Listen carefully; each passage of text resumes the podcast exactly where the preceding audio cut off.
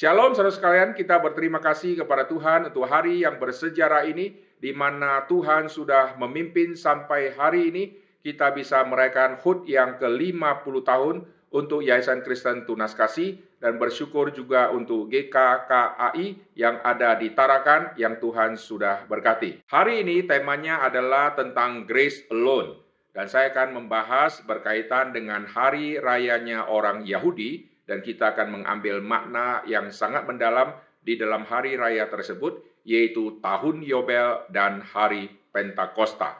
Sebelum kita dengarkan firman Tuhan, mari kita tundukkan kepala, kita akan berdoa. Bapa di dalam surga, kami berterima kasih untuk anugerah Tuhan yang Tuhan sudah nyatakan dari tahun ke tahun, hingga kami bisa menyaksikan 50 tahun Tuhan sudah memberkati Yayasan Kristen Tunas Kasih di Tarakan, dan bagaimana Tuhan sudah memimpin dari pertama sampai hari ini melalui begitu banyak kesusahan, tetapi Tuhan menyatakan bahwa Tuhan tidak meninggalkan yayasan ini, dan Tuhan sudah memakai begitu banyak orang yang terlibat di dalam pelayanan, dan hari ini semua kami yang sudah berkumpul, setiap saudara-saudara kami yang bisa menyaksikan acara ini, biar sukacita yang dialami oleh saudara-saudara kami yang ada di Tarakan, juga bisa dialami oleh anak-anak Tuhan di tempat-tempat yang lain, karena Tuhan yang sudah memimpin sejarah adalah Tuhan yang sama yang juga akan memimpin setiap kami. Kami berterima kasih untuk hari ini. Tuhan berkatilah firman Tuhan yang akan disampaikan. Tuhan pakailah hambamu. Dalam nama Tuhan Yesus kami berdoa. Amin. Hari ini tema kita adalah tentang grace alone. Itu artinya anugerah semata-mata atau hanya anugerah saja. Tidak ada yang lain.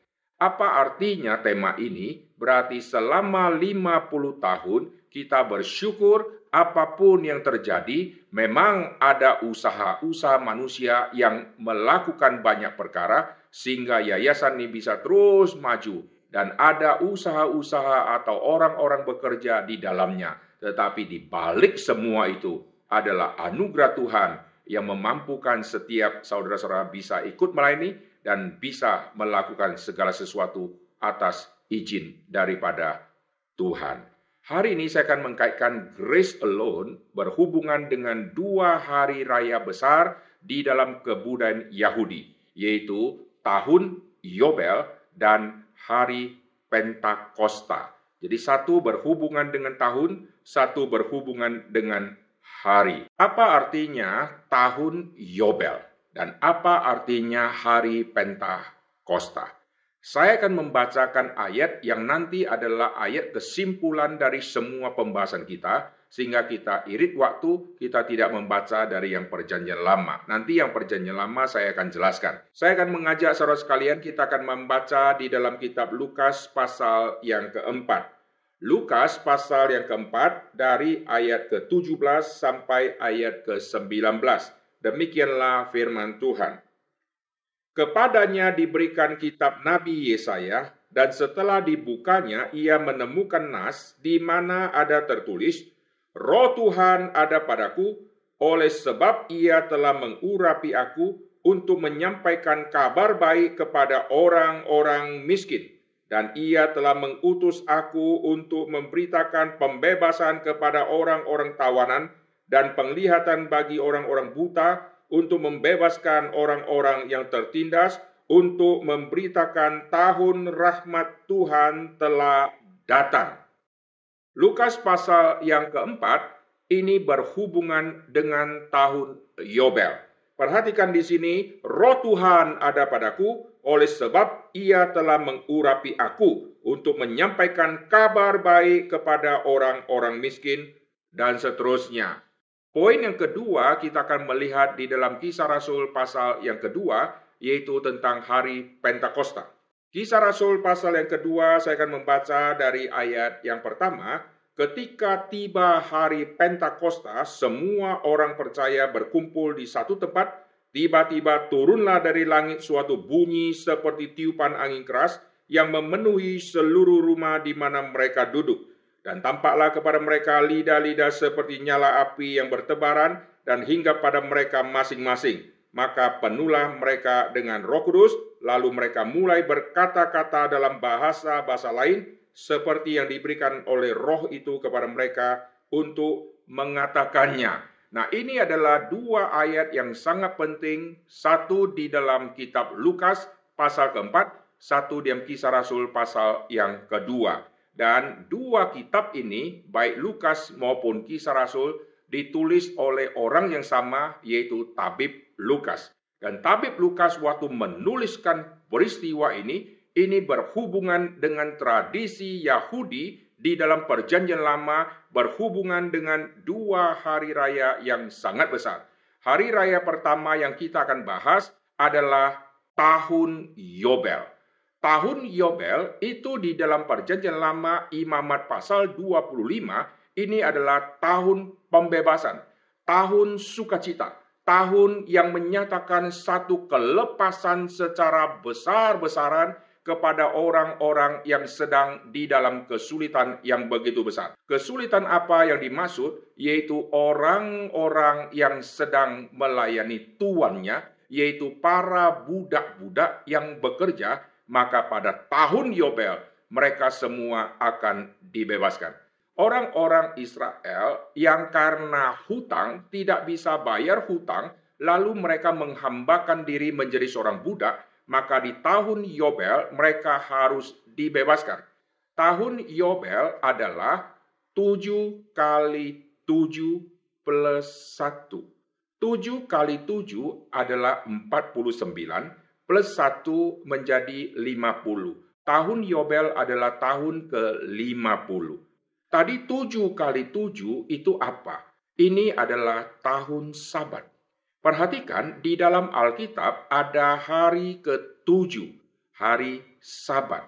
Ada tahun ke-7, ada tahun Sabat. Jadi hitung hari, hari pertama sampai hari ke-6. Maka hari ketujuhnya adalah hari Sabat. Hitung tahun juga sama. Tahun pertama sampai tahun ke-6. Masuk ke tahun ke-7 itu adalah tahun Sabat. Lalu tahun sabat ini kalau dihitung tujuh kali, maka tujuh kali tujuh empat puluh sembilan. Nah, angka tujuh adalah angka sabat. Maka tujuh kali tujuh itu sabat kali sabat. Karena angka tujuh kali tujuh. Nah, ini tema yang sangat menarik tentang sabat. Nah, tujuh kali tujuh ini adalah empat puluh sembilan. Lalu setelah tujuh sama tujuh, tujuh, tujuh, tujuh. Ini semuanya akan ditutup dengan plus satu. Setelah angka tujuh, biasanya langsung loncat ke angka delapan. Tetapi kita lihat di dalam perhitungan hari di zaman orang Yahudi, hari pertama, kedua, dan seterusnya, sampai hari ketujuh. Karena mengikuti hari penciptaan sampai hari yang ketujuh. Lalu setelah hari ketujuh lewat satu hari, maka itu disebut hari pertama. Jadi hari pertama ini sama dengan hari yang kedelapan. Tetapi yang lebih umum dipakai adalah hari pertama. Apa artinya? Berarti setiap ketemu tujuh akan menuju kepada satu lagi. Satu ini adalah permulaan. Tujuh adalah angka akhir atau angka berhenti. Jadi satu dan tujuh ini adalah permulaan. Satu permulaan. Tujuh adalah akhir. Dimulai dengan angka satu, diakhiri dengan sabat. Itu artinya. Jadi setelah angka tujuh akan ketemu satu. Setelah itu ketemu dua, tiga, empat, dan seterusnya akan ketemu tujuh lagi. Lalu kalau tujuh ini muncul sampai tujuh kali, ini jumlahnya 49. Nah, sekarang contoh. Tahun pertama, tahun kedua, tahun ketiga, dan seterusnya. Lalu sudah 6 tahun, sekarang tahun ke-7. 7 sudah muncul satu kali. Lalu loncat lagi jadi 1, 2, 3, 4, 5, 6, 7. Sudah dua kali 7. Lalu kembali lagi ke 1. Demikian kalau dihitung, sampai muncul tujuhnya, 7 kali, itu namanya 7 tahun sabar. Jadi kita perhatikan tahun Yobel ini adalah 7 kali 7. Tahun sabat itu nanti plus 1. 7 kali 7, 49 plus 1 menjadi angka 50. Maka tahun ke-50 itu adalah tahun Yobel. tahun yang menjadi puncak dari semua perayaan tahun Sabat. Jadi setiap tahun diakhiri dengan angka ketujuh, itu sudah puncak. Nanti dikembalikan lagi menjadi angka satu, lalu diakhiri dengan angka tujuh lagi puncak. Lalu puncak-puncak-puncak dari semua puncak, maka berhenti di angka ke-50, itulah tahun Yobel. Di tahun Yobel itu semua budak-budak akan diberikan pembebasan dan semua orang-orang Yahudi akan kembali ke tanah milik mereka atau tempat asalnya mereka. Nah, sekarang pertanyaannya, apakah orang Israel memiliki tanah secara hak milik pribadi? Jawabannya tidak. Di dalam kitab Perjanjian Lama muncul aturan begini, yaitu pada saat tahun Yobel kamu harus pulang ke tanah milikmu. Itu artinya apa? Kembali kepada zaman Yosua. Zaman Yosua sudah menaklukkan tanah perjanjian, lalu semua suku-suku sudah diberikan kafling mereka masing-masing. Lalu setelah mereka tinggal di kafling mereka masing-masing, lalu pasti ada terjadi mutasi, ada satu pindah ke sini, pindah ke sana, lalu menikah sama suku ini, lalu pindah sini, pindah sana, lalu mereka yang sudah berpindah-pindah-pindah-pindah pada tahun ke-50 itu tahun Yobel, semua harus kembali ke tempat mereka masing-masing. Saya suku A harus kembali ke tanah tempat suku A di dalam zaman pembagian tanah perjanjian di zamannya Yosua. Lalu semua harus ngumpul ke situ bukan berarti tanah itu milik pribadinya mereka. Mereka dikasih hak untuk tinggal di situ, tapi kepemilikan tanah itu adalah milik Tuhan. Nah, ini adalah prinsip yang sangat penting karena nanti di tahun Yobel itu semua hak milik seseorang, harta warisan seseorang yang dia sudah miliki tetapi sudah dijual kepada orang lain atau sudah dipindah tangankan ke orang lain, tahun Yobel waktu tiba, semua milik ini akan kembali ke pemilik asalnya pemilik asal ini akan mengambil kembali semua miliknya yang sekarang sudah dimiliki oleh orang lain. Kenapa bisa seperti itu? Karena memakai pola tanah ini adalah milik Tuhan. Kau bisa beli tanah bukan jadi milikmu secara pribadi. Kau beli tanah itu artinya kau dikasih izin oleh Tuhan untuk sementara waktu mengelola tanah. Waktu kamu mengelola tanah, ini tanahnya milik Tuhan. Kau hanya pegawainya Tuhan. Oh, saudara berkata, enggak, saya sudah miliki tanah ini, sudah menjadi satu warisan turun-temurun. Dari keluargaku turun ke aku, ini milikku. Tidak, saudara. Tanah ini milik Tuhan. Lalu kalian yang beli, kalian dikasih izin untuk mengelola tanah ini. Maka pada saat tahun Yobel tiba, tanah ini harus dikembalikan kepada Tuhan karena Tuhan pemilik dari tanah ini dan kamu harus mengingat kamu hanya pendatang dan kamu hanya numpang di tanah milik Tuhan. Kalau kamu hanya numpang di tanah milik Tuhan, yang milik Tuhan harus kembalikan kepada Tuhan, maka nanti aplikasinya yang milik pribadi saya adalah harta warisan saya, rumah kah atau yang lain-lain kah, yang sekarang sudah dipindah tangankan kepada orang lain, maka nanti di tahun Yobel semua harus dikembalikan kepada saya sebagai pemilik yang pertama. Jadi ini tahun Yobel adalah tahun yang sangat ajaib sekali. Semua budak-budak akan dibebas tugaskan, lalu semua harta milik, harta warisan yang sudah dipindah tangankan akan kembali kepada si pemiliknya. Lalu semua harta milik dari orang-orang yang sudah kembali ke pemiliknya, mereka harus sadar semua yang mereka miliki adalah anugerah Tuhan. Kenapa saya bisa dapat hak waris? Karena Tuhan memberkati leluhurku. Kenapa saya bisa dapat berkat A? Karena Tuhan memberikan aku berkat, maka aku dapat berkat A. Setelah aku dapat kembali semua harta milikku, aku tidak boleh bersuka cita dengan berkata, aku sudah mendapatkannya kembali. Dia harus memikirkan semua ini adalah anugerah Tuhan dan semuanya ini adalah milik Tuhan. Semua sudah kembali menjadi milikku kepada pemilik semula, tetapi aku harus ingat semua ini adalah anugerah Tuhan yang harus dikembalikan kepada Tuhan. Kalau Tuhan tidak kasih, saya tidak mungkin dapat apa-apa. Di tahun Yobel itu apalagi yang akan terjadi? Ini ada berita sukacita kepada semua orang-orang miskin. Karena orang-orang miskin tidak bisa beli tanah, tidak bisa punya hak mengelola tanah. Mereka mau dapat tanah, harga terus naik. Manusia yang memasang tarif harga-harga itu. Lalu saya mau mendapatkan hasil bumi dari tanah tidak ada. Saya hanya minta belas kasihan kepada orang-orang. Orang-orang kalau berbelas kasihan dia tolong saya. Yang tidak berbelas kasihan kepada saya dia tidak pernah akan menolong saya. Tapi pada tahun Yobel seluruh tanah akan disabatkan selama kira-kira satu tahun tahun itu tidak boleh ada penanaman, tidak boleh ada penuaian, tidak boleh ada pergi ke ladang lalu cangkol-cangkol, pasang-pasang, lalu taruh bibit, lalu lakukan seperti sedia kala, yaitu saya mengelola tanah lalu mau menghasilkan pohon yang ada buah. Di dalam tahun sabat itu, tahun Yobel, yang adalah puncak dari semua tahun sabat, tidak boleh lakukan itu. Waktu terjadi panen sebelumnya, saya pemilik ladang yang lagi panen, saya tidak boleh berpikir begini. Wah, nanti sisanya saya tidak boleh ambil pulang. Kalau begitu, saya sekarang habisi semua. Sisanya juga saya bawa pulang. Alkitab katakan tidak. Yang kau ambil, yang kau sudah babat, lalu yang jatuh-jatuh, buah yang jatuh, kamu tidak boleh ambil.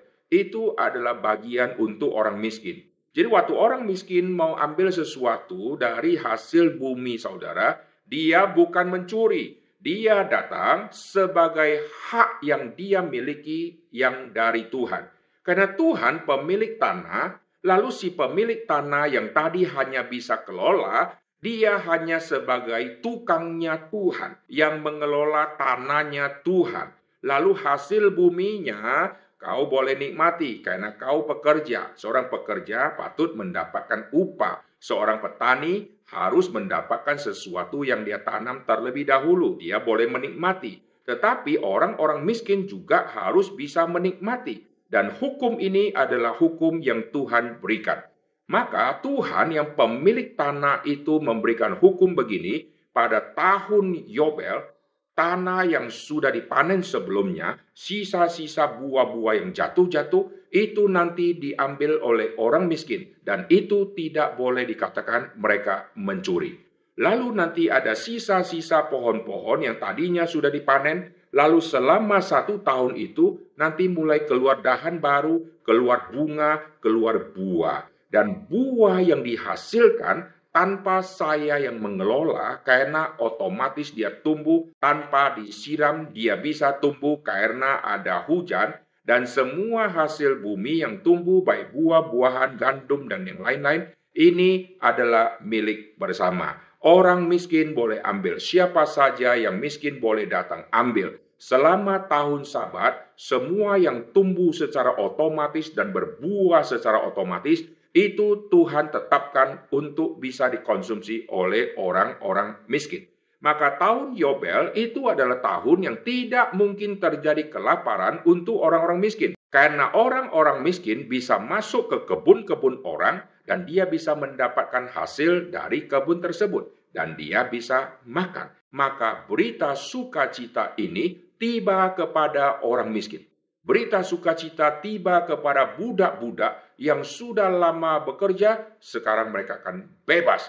Berita sukacita lagi, yaitu kepada suku-suku yang sudah diaspora, yang sudah merantau ke suku-suku yang lain, yang sudah merantau ke tanah-tanah milik suku-suku yang lain, mereka harus pulang ke tanah milik sebagai satu sikap menghormati dan menghargai anugerah Tuhan yang sangat besar yang Tuhan berikan kepada bangsa Israel yaitu waktu mereka masuk ke tanah perjanjian, mereka mendapatkan semua tanah ini tanpa mengeluarkan biaya satu sen pun.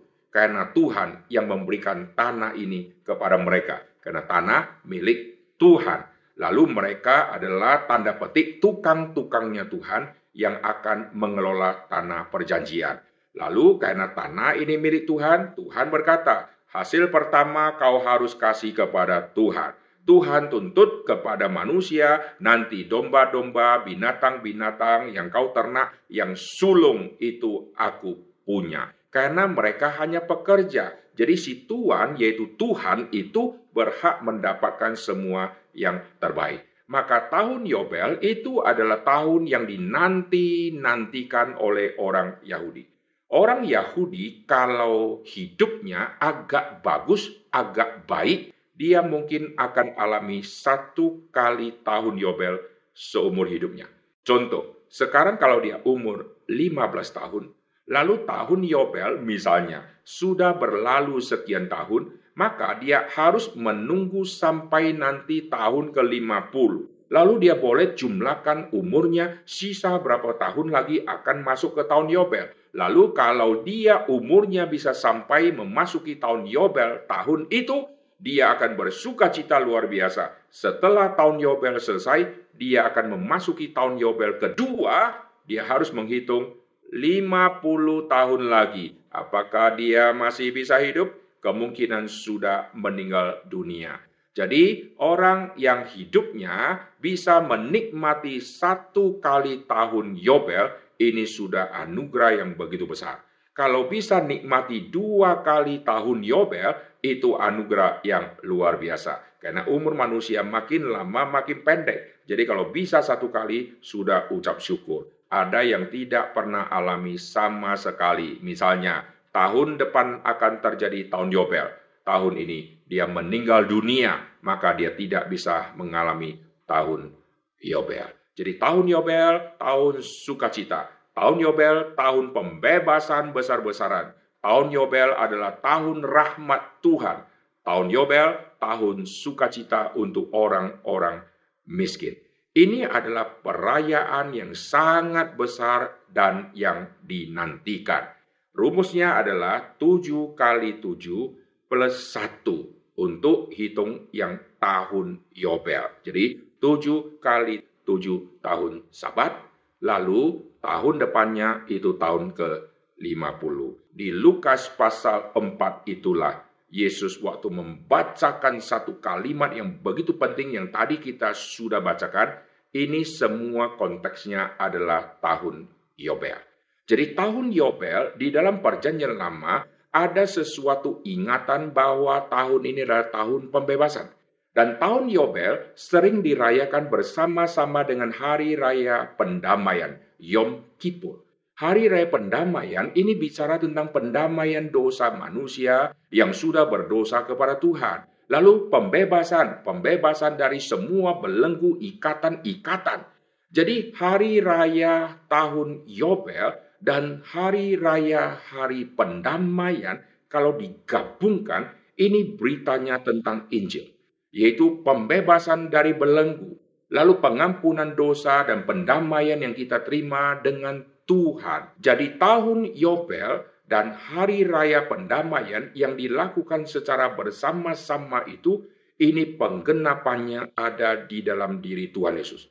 Siapakah yang memberikan engkau kelepasan yang sejati?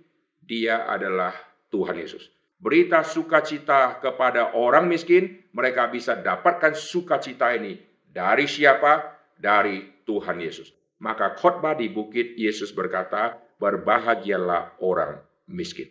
Lalu Yesus adalah penggenapan dari tahun Yobel.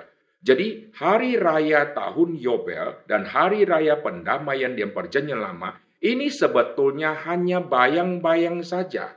Eh budak-budak, kau bebas. Nanti tahun Yobel yang sejati, yaitu Kristus yang menggenapi, hai orang-orang yang sedang diperbudak oleh dosa, engkau sekarang dimerdekakan. Engkau adalah milik Tuhan. Kau sekarang ada di bumi ciptaan Tuhan kau ini hanya sementara di sini, tetapi kau nanti akan mempunyai tempat tinggal permanen di situ yang sudah disiapkan oleh Tuhan.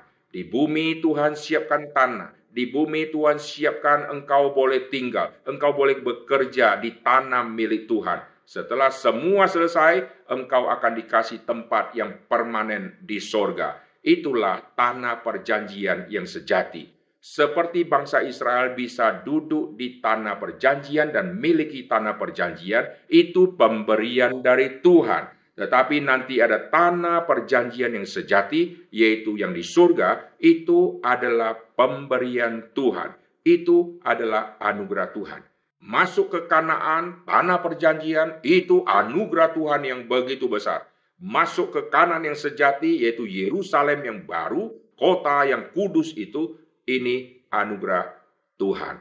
Lalu semua kita kelak akan kembali ke tempat yang Tuhan sudah siapkan kita sebelumnya, yaitu setelah kita menjadi orang percaya, Tuhan sudah siapkan kita tempat tinggal di situ.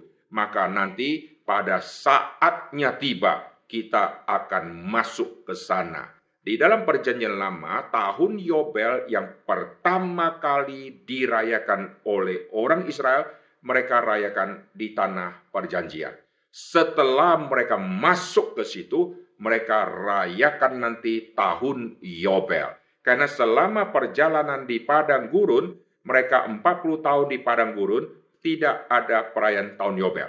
Perayaan tahun Yobel, Tuhan katakan, kalau kau sudah tiba di tanah Kanaan, pada tahun ke-50 ada hitungannya ya, nanti mereka akan rayakan tahun Yobel. Jadi, kali pertama rayakan di tanah perjanjian.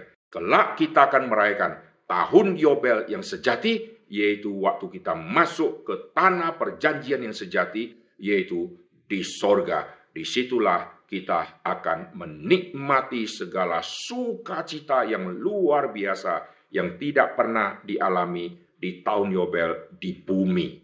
Orang di bumi rayakan, rayakan, rayakan. Nanti kalau kurang puas, kalau umurnya panjang, 50 tahun lagi dia bisa rayakan lagi apa yang kurang nanti dia bisa persiapkan lebih baik lagi di kali kedua dia bisa rayakan. Tapi nanti tahun Yobel yang sejati, waktu kita sudah rayakan, kita masuk ke surga yang permai, tidak pernah terulang lagi. Karena kali pertama kita masuk ke situ, kita akan tinggal selama-lamanya di situ bersama dengan Tuhan. Nah, untuk bisa menuju ke sana, kita perlu dibebaskan oleh Kristus kita perlu darah Kristus yang memperdamaikan kita dengan Allah Bapa. Tanpa pengaliran darah tidak ada pengampunan dosa. Tanpa pengaliran darah tidak ada yang namanya diterima kembali oleh Tuhan. Tanpa alirkan darah tidak mungkin ada pendamaian dosa kita di hadapan Tuhan. Jadi itu hari raya pertama yang kita sudah bahas yaitu berhubungan dengan tahun. Lalu yang kedua berhubungan dengan hari, yaitu hari Pentakosta. Nah, dua hari raya ini berhubungan dengan angka 50. Ini sangat cocok dengan HUT 50 tahun Yayasan Kristen Tunas Kasih. Hari ke-50 itu adalah hari Pentakosta. Hari 50 dihitungnya dari 7 kali 7 plus 1 hari raya tujuh minggu ini juga sama dengan hari raya Pentakosta. Jadi di dalam perjanjian lama tidak ada kata Pentakosta, yang ada hari raya tujuh minggu, hari raya panen, hari raya yang sangat besar ini dirayakan oleh orang-orang Israel di dalam perjanjian lama. Sampai kepada perjanjian baru, hari raya tujuh minggu itulah yang sama dengan hari raya Pentakosta. Jadi hari raya tujuh minggu di perjanjian lama ini berhubungan dengan hari raya panen besar-besaran. Hari sukacita panen. Kalau tahun Yobel, hari raya pembebasan. Pembebasan. Tanah tidak boleh dikelola. Sisa-sisa yang nanti tumbuh lalu hasilkan buah, itu nanti orang miskin boleh ambil. Bukan hari raya panen karena tanah tidak dikelola. Mana bisa panen di tanah yang tidak dikelola, saudara. Kecuali tumbuh sendiri, maka sisa-sisa yang tumbuh itu yang diambil. Beda dengan kita tanam, waktu panen bisa dapat banyaknya luar biasa. Jadi tahun Yobel berhubungan dengan pembebasan. Tahun Yobel dirayakan bersama-sama dengan Hari Raya Pendamaian. Pendamaian sama pembebasan. Ini adalah tema keselamatan yang kita miliki di dalam Kristus. Kristuslah yang memberikan kita Yobel yang sejati. Istilah Yobel ini berarti domba jantan atau tanduk domba jantan. Jadi siapakah domba jantan yang akan dikorbankan? Domba jantan, domba, domba, domba. Waktu bicara semua domba, nanti mengacu kepada perjanjian baru, domba itu adalah Kristus. Kristus adalah domba jantan. Kristus adalah anak domba Allah yang akan disembelih. Seluruh tahun Yobel ini digenapi oleh Kristus. Lalu bagaimana dengan yang hari, yaitu hari Pentakosta, hari ke-50. Dihitungnya dari tujuh kali tujuh, saudara. Tujuh kali tujuh, lalu nanti plus satu. Tujuh kali tujuh, tujuh apa? Tujuh kali tujuh, yaitu angka hari ketujuh. Hari ketujuh adalah hari sabat. Jadi sabat hari ketujuh. Sabat lagi hari ketujuh. Sabat lagi hari ketujuh. Sabat lagi hari ketujuh. Setelah ketemu puncaknya yaitu hari ketujuh, maka kembali lagi ke angka satu. Nanti ketemu lagi angka tujuh. Dan hari Pentakosta itu adalah hari pertama setelah tujuh kali tujuh. Tahun Yobel adalah tahun pertama setelah tujuh kali tujuh tahun. Angka pertama ini sangat penting di dalam Alkitab. Angka pertama ini adalah angka yang dimulai dengan tema Allah. Allah yang mencipta dari yang tidak ada menjadi ada. Jadi dari nol menjadi satu. Dari yang tidak ada menjadi ada. Dan di dalam abjad bahasa Ibrani, Alef huruf pertama itu ditujukan untuk nama Allah. Elohim dimulai dari Alef ini. Jadi angka pertama untuk Elohim, huruf pertama ini adalah huruf Alef. Dan Alef adalah angka satu. Susah. Jadi angka satu ini sangat penting. Nah sekarang kita kembali ke hari ke-50 atau hari Pentakosta. Hari ke-50 juga sama dengan hari pertama setelah tujuh kali tujuh minggu. Oke, okay? Hari Pentakosta adalah penggenapan hari tanda petik Pentakosta di dalam perjanjian lama. Di dalam perjanjian lama, hari Pentakosta dikaitkan dengan hari raya tujuh minggu, dikaitkan dengan hari raya panen, saudara. Lalu semua ini nanti digenapkan di hari Pentakosta dengan roh kudus yang akan dicurahkan. Jadi tahun Yobel ini nanti bicara tentang Kristus. Hari raya tujuh minggu hari raya panen digenapi di hari Pentakosta di dalam perjanjian baru itu adalah hari turunnya Roh Kudus. Maka dua hari raya ini berhubungan dengan dua pribadi Allah Tritunggal, yaitu tahun Yobel berhubungan dengan Kristus. Hari raya Pentakosta berhubungan dengan Roh Kudus. Jadi kita yang sudah menerima pembebasan di dalam Kristus, kita yang sudah didamaikan Dosa-dosa sudah dihapuskan. Kita sudah diperdamaikan dengan Allah Bapa. Lalu kita yang sudah diselamatkan, apakah kita hanya menunggu sampai nanti masuk di tahun Yobel yang sejati di Yerusalem yang baru? Jawabannya tidak. Selama perjalanan menuju ke tahun Yobel yang sejati, menuju ke Kanaan yang sejati, kita seperti sedang di padang gurun yang baru padang gurun di dalam perjanjian lama, Musa, Yosua membawa bangsa Israel. Lalu nanti Yosua yang akan memimpin sampai ke tanah perjanjian. Kita sekarang ada di wilayah di bumi. Kita sekarang ada di bumi seperti sedang di padang gurun dengan malaikat Tuhan M besar di dalam perjanjian lama dan di dalam perjanjian baru dengan Kristus yang memimpin kita kita mengikuti jejak kaki Kristus untuk menyelesaikan pekerjaan yang begitu banyak sampai nanti akhirnya tiba di Kanaan yang sejati. Waktu tiba di Kanaan yang sejati, kita betul-betul akan rest dan istirahat dan sabat selama-lamanya. Tetapi perjalanan ini masih panjang. Hidup kita mungkin ada yang masih 10 tahun, masih ada yang 20 tahun, masih ada yang berpuluh-puluh tahun. Lalu, apakah kita hanya berpuas bahwa kita sudah menerima pembebasan dari Kristus? Jawabannya tidak. Karena setelah perayaan tahun Yobel yang kita sudah bahas, sekarang ada poin yang sangat penting yaitu hari ke-50, yaitu hari Pentakosta. Di hari Pentakosta itu adalah hari panen besar-besaran.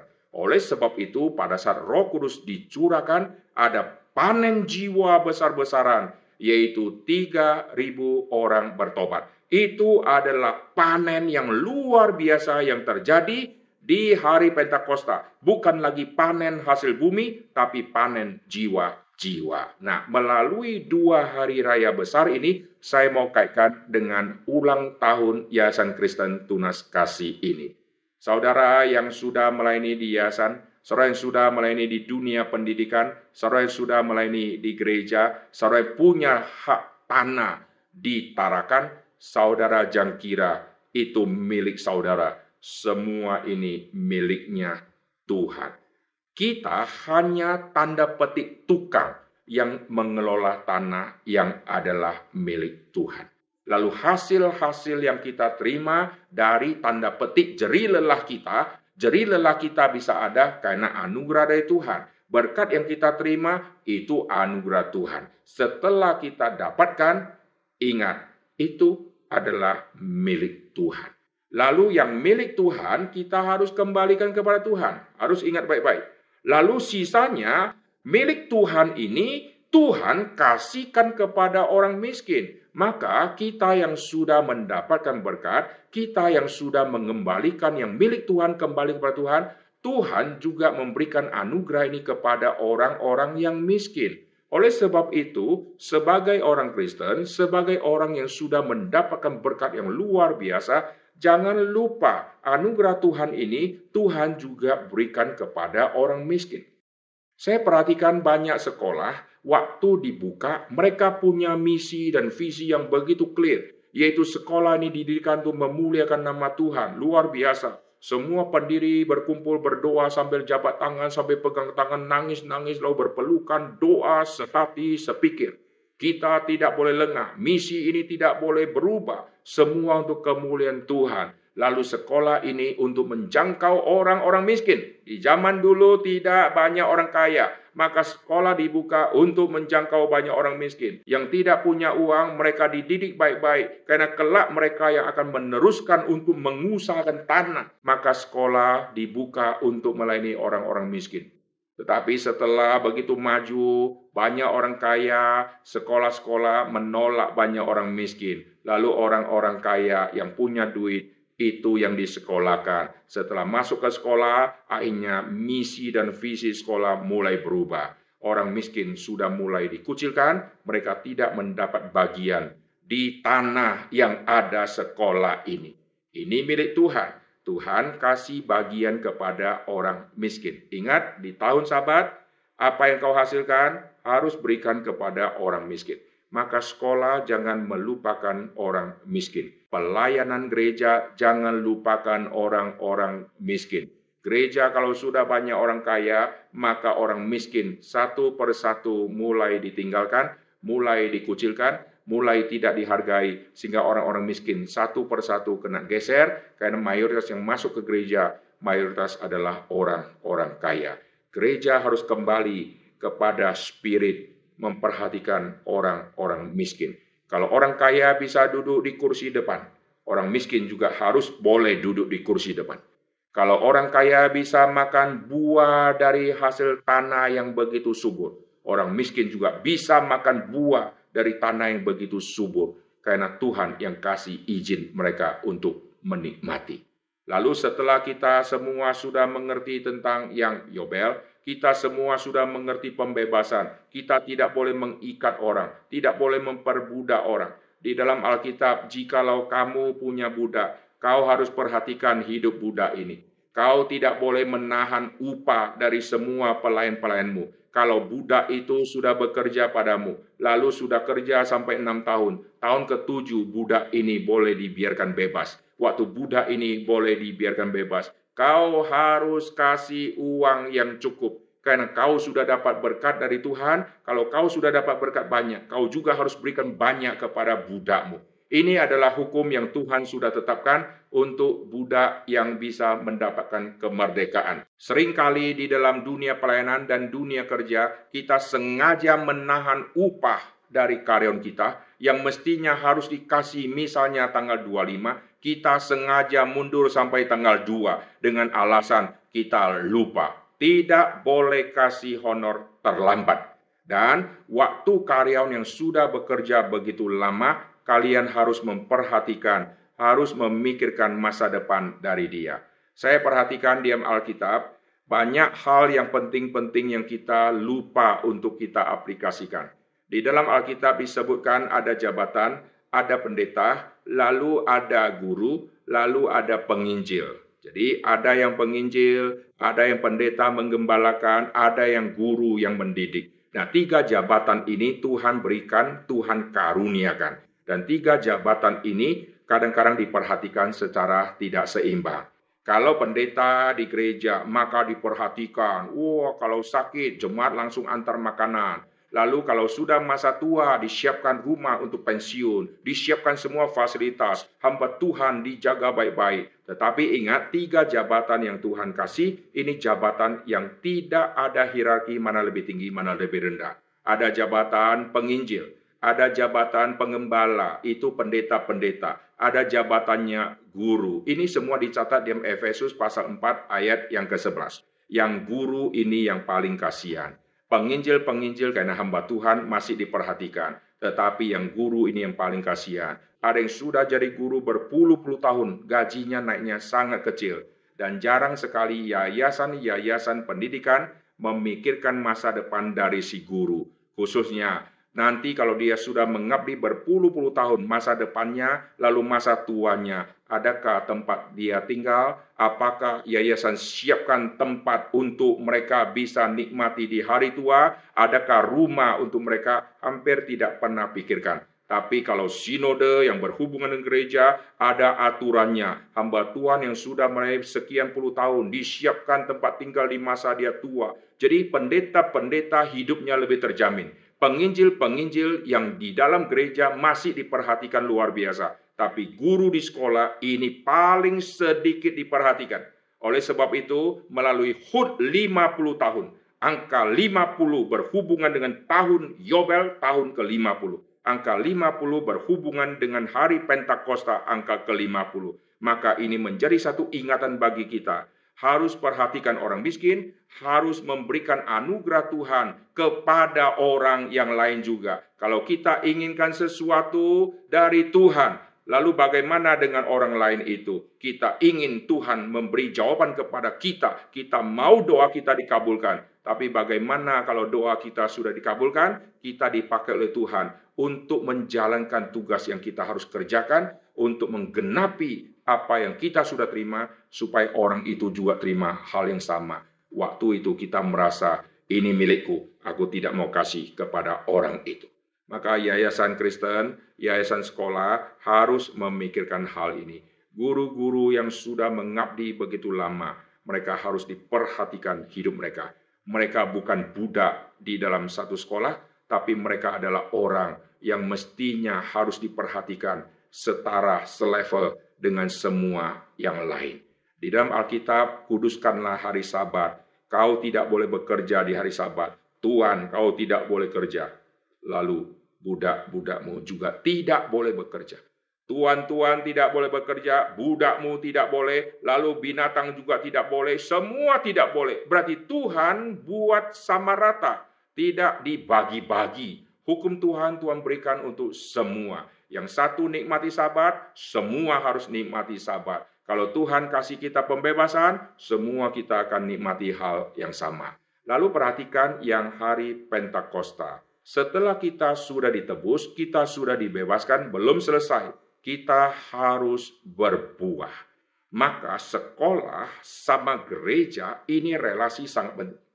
Gereja itu melayani domba-domba Tuhan sekolah melayani tanda petik domba-domba Tuhan. Yang sekarang belum menjadi domba, mungkin masih kambing-kambing. Tapi banyak di antara mereka sebetulnya adalah domba, cuma sekarang belum menjadi domba. Mereka belum kenal Kristus sebagai juru selamat. maka sekolah itu menjadi satu wadah yang sangat penting untuk kita panen besar-besaran.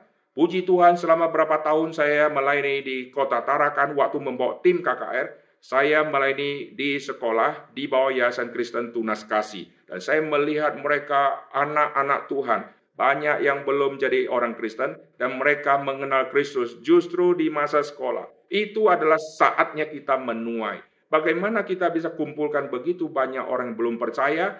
Hanya di sekolah lah mereka bisa datang sendiri dan kumpul dan setiap hari. Kita kalau buat KKR, buat acara tiga hari, orang berkumpul hanya hari pertama, hari kedua mungkin tidak datang, hari ketiga dia datang, ada yang tidak datang tiga hari. Tapi sekolah dia sudah daftar, dia harus datang sampai bertahun-tahun. Ini kesempatan kita menangkan mereka, bawa mereka kembali kepada Tuhan sehingga angka 50 mengingatkan kita angka Pentakosta. Hari turunnya roh kudus, hari penuaian besar-besaran. Maka biarlah di HUT 50 tahun ini ada semacam sukacita pembebasan. Ada sukacita penghiburan kepada orang miskin. Ada sukacita membagi berkat yang mestinya kita terima, tapi Tuhan juga berikan kepada orang lain, dan kita harus relakan, kita harus menyalurkan juga. Kita tidak boleh merampas haknya mereka, lalu kita terima sendiri. Kita harus berbagian untuk semua yang lain. Sehingga semua sungguh-sungguh merasakan ini adalah anugerah Tuhan. Lalu selain kita sudah dapat pembebasan, ada hal yang sangat penting yang kita harus kerjakan, yaitu hari penuaian besar-besaran, yaitu setelah kita menuai mereka, maka tugas gereja akan mendewasakan mereka. Mereka akan dikenalkan untuk melayani di rumah Tuhan, mereka akan dikatekisasi, mereka akan dikasih wadah untuk melayani di dalam rumah Tuhan. Maka sekolah sama gereja harus bekerja sama baik-baik. Kalau di gereja hamba Tuhan diperhatikan, di sekolah guru-guru harus diperhatikan. Kalau di gereja ada sinode yang menetapkan aturan, kalau gereja sudah otonom, maka gereja lokal yang menetapkan aturan, memperhatikan hamba-hamba Tuhan. Dan hamba-hamba Tuhan yang baik kadang-kadang diperhatikan sangat baik. Tapi kalau hamba-hamba Tuhan yang kadang-kadang dirasa kurang baik karena ada sekelompok orang tidak suka, maka hamba Tuhan itu dikucilkan, disingkirkan, dikirim sampai ke ujung bumi supaya mati di situ. Di sekolah juga sering terjadi. Ini guru yang kita rasa kurang baik, maka kita sengaja kita singkirkan dia. Kirim dia di sekolah cabang yang sekolah paralel. Kirim dia di hutan-hutan supaya dia mati di situ. Lalu guru-guru yang lain yang baik yang kita rasa sangat berpotensi, kita terus kasih dia kesempatan sehingga terjadi ketimpangan. Banyak orang yang kita rasa punya potensi ternyata tidak dikasih kesempatan. Yang tidak punya hati justru kita kasih kesempatan pegang posisi yang paling tinggi sehingga menjadi rusak semua. Jadi sebagai kesimpulan di ulang tahun ke-50 ini kita akan menghasilkan buah yang begitu banyak. Amin. Semua sudah datang ke sekolah. Tinggal bagaimana kita siapkan hari untuk layani mereka. Waktu saya KKR di sekolah, waktu saya khotbah kepada mereka, saya perhatikan Tuhan, mereka yang sekarang masih siswa, mungkin berapa tahun kemudian mereka sudah menjadi orang penting di dalam dunia masyarakat. Tetapi sebelum menjadi orang penting di dunia masyarakat, mereka mengenal Tuhan di bangku sekolah. Sejak mereka ada yang SD, ada yang SMP, dan ada yang SMA. Ini menjadi satu bekal mereka bawa sampai ke hari tua dan mereka kelak akan meneruskan semua pelayanan kita dan saat itu kita semua sudah tua atau kita sudah mati. Biarlah di HUT 50 tahun ini kita ingat dua hari yang bersejarah yang menjadi hari raya perayaan yang sangat penting, yaitu tahun Yobel dan hari Pentakosta. Mari kita tundukkan kepala, kita berdoa. Bapa di dalam surga, kami berterima kasih untuk semua yang Tuhan sudah kerjakan. Kami sadar ya Tuhan, apa pun yang kami miliki, kami yang lahir dengan telanjang, kami tidak mendapatkan apa pun dari hasil usaha kami, tetapi yang kami dapatkan adalah pemberian dari orang. Kami mendapatkan baju dari orang tua, kami dapatkan segala sesuatu dari keringat orang tua, dan orang tua yang berkeringat, Tuhan kasih berkat, sehingga apa pun yang kami terima adalah berkat dari Tuhan melalui ayah dan ibu kami. Oleh sebab itu, kami harus sadar semua berkat yang adalah dari Tuhan harus dikembalikan untuk Tuhan, khususnya untuk pekerjaan Tuhan. Dan kami, kalau diberkati oleh Tuhan, kami tidak lupa juga menyalurkan berkat kepada orang-orang miskin. Dan kami berterima kasih melalui sekolah yang Tuhan sudah berkati sampai hari ini begitu banyak lulusan-lulusan yang sudah melayani Tuhan dan menjadi hamba Tuhan.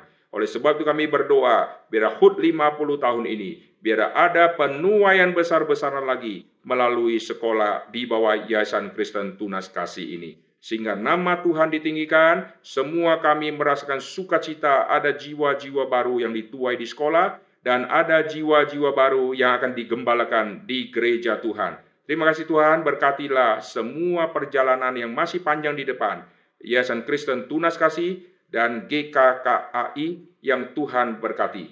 Tuhan terus akan menjaga, Tuhan terus akan memberikan gembala-gembala dan hamba-hamba Tuhan dan guru-guru yang akan melayani di dua bidang wilayah ini, baik sekolah maupun gereja.